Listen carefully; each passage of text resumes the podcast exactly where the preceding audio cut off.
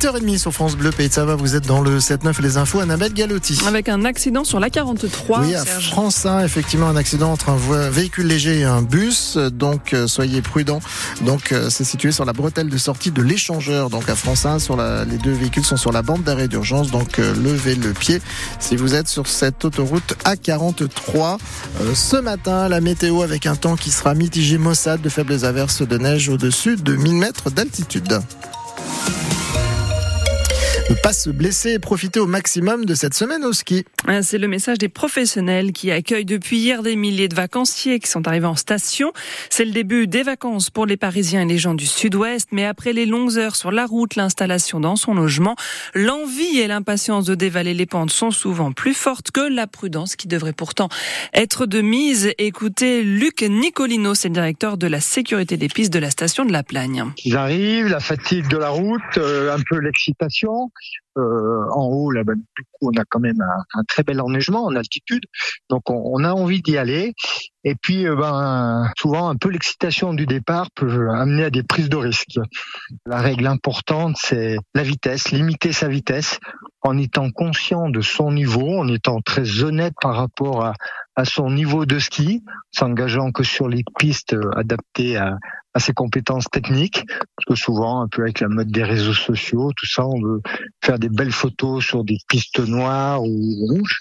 Et si on n'en a pas le niveau, eh bien, d'une part, on va pas se faire plaisir et on risque fort de, de se blesser. Alors, hier, le secrétaire général de la préfecture de Haute-Savoie a même chaussé les skis à la Clusa pour réaliser des opérations de contrôle, notamment avec les pisteurs de la station et le peloton de gendarmerie de haute montagne d'Annecy.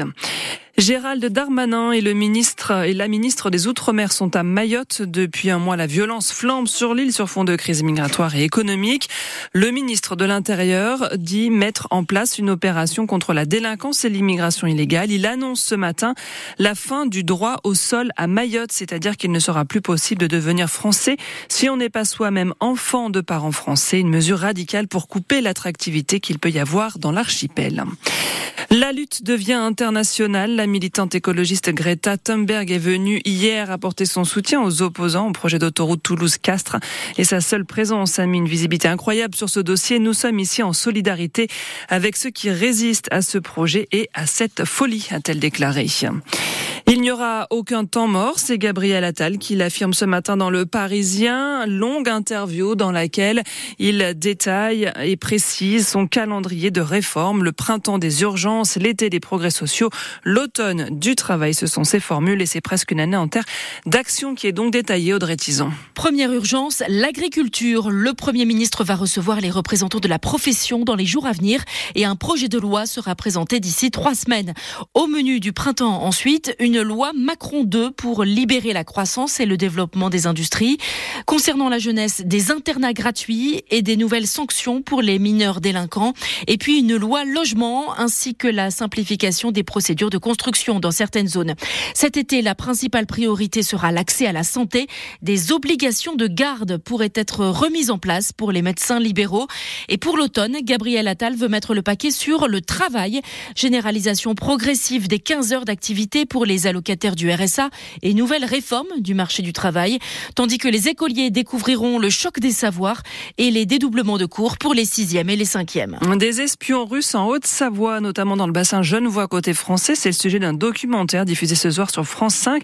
Ça s'appelle France Nid d'espions. Plusieurs opérations clandestines du Kremlin, au moins une partie, ont été planifiées depuis la Haute-Savoie. C'est ce qu'on apprend dans ce documentaire. Et si on remettait ça en biathlon, par exemple, une nouvelle victoire écrasante des Bleus au féminin? Oui, au championnat du monde en République tchèque, les Françaises sont plus que jamais les grandes favorites de la poursuite de cet après-midi.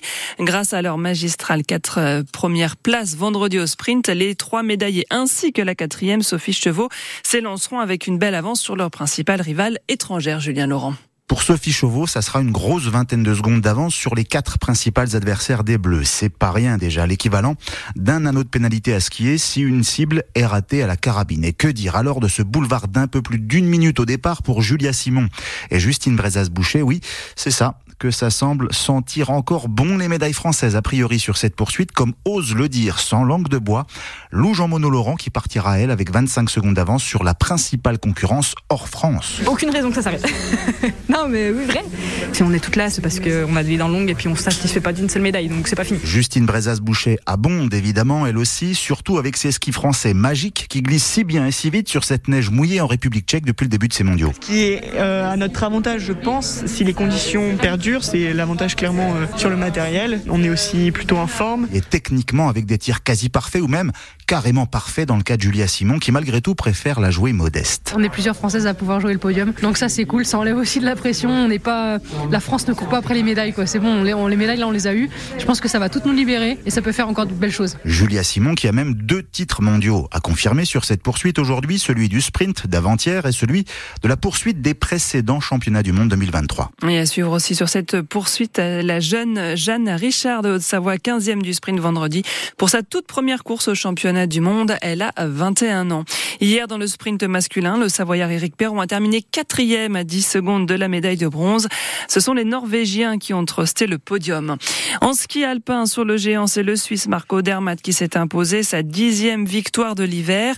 Euh, chez les femmes, aucune tricolore n'a réussi à se qualifier pour la deuxième manche de géant. C'est la skieuse suisse Lara Gutberami qui l'a emporté. À noter que la leader américaine Michaela Schifrin ne participe pas à ces épreuves du week-end puisqu'elle n'est pas encore totalement remise d'une chute lors de la descente de Cortina d'Ampezzo il y a deux semaines.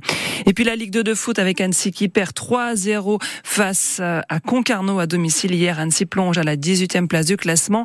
Le résumé de la rencontre est à lire en détail sur francebleu.fr.